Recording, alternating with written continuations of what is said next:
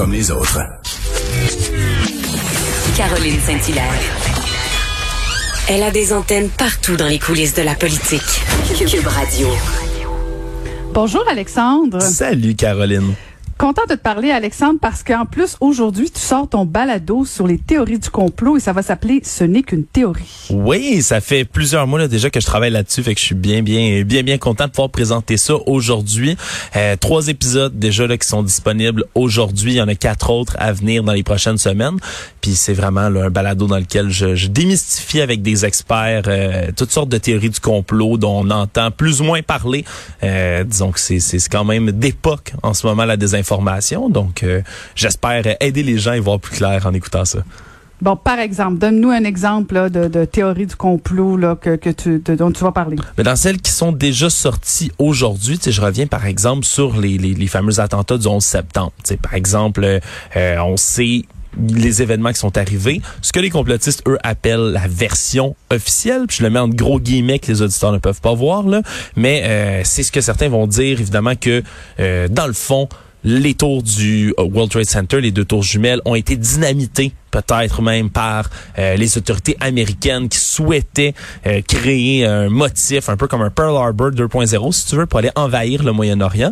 Mais disons que c'est des théories qui, valaient la peine d'être expliquées. D'ailleurs j'invite par exemple dans cet épisode là un dynamiteur professionnel de bâtiment qui vient me, rejoindre pour parler un peu de tout ça, donner son avis d'expertise sur est-ce que c'est possible, par exemple, de dynamiter deux gros ouvrages comme ça sans que personne ne s'en rende compte. Fait que j'ai des épisodes qui touchent à des théories du complot qui semblent plus réalistes comme celle-ci, mais je me penche également, par exemple, aux platistes, les gens qui croient que la Terre est plate encore de nos jours. Ça peut sembler plus farfelu, mais il y a des, euh, des arguments euh, qui sont encore bien vivants, bien présents et qui sont amenés là, tous les jours dans certains groupes comme ça. Euh, évidemment, on se penche, je me penche sur ces questions-là sans rire des complotistes vraiment, mais dans, dans, dans l'esprit de, de, mieux comprendre, de décortiquer, puis aller méthodiquement et scientifiquement pour démentir certaines faussetés c'est important, ça, la nuance que tu viens de faire, de dire, bon, on veut pas tomber dans, dans le ridicule non plus ou de rire des complotistes, parce que ça, c'est à la limite facile.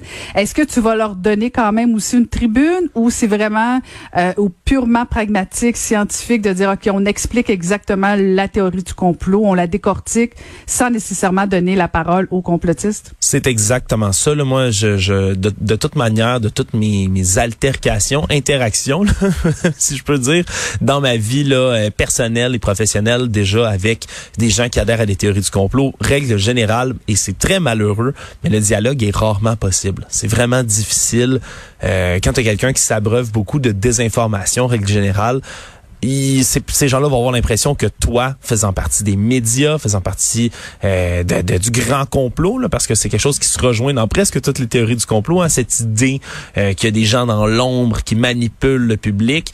Euh, dès lors, tous tes arguments que tu veux essayer de faire passer, toi comme journaliste, par exemple, vont, vont toujours euh, euh, être faux à leurs yeux, fait que c'est difficile, mais euh, comme ça, sans leur donner une tribune, là, tous les, argumentaires, les idées que je ramène, je suis allé les chercher directement à la source, sur des forums, sur des groupes, des regroupements de complotistes, bref, beaucoup d'informations à valider, à infirmer, puis il y a même certaines théories qui peuvent en étonner. La mort de John F. Kennedy, par exemple, c'est encore un gros mystère on va écouter ça. Euh, ce n'est qu'une une théorie. Trois, trois épisodes déjà disponibles. Merci beaucoup, Alexandre Morin des On va écouter ça.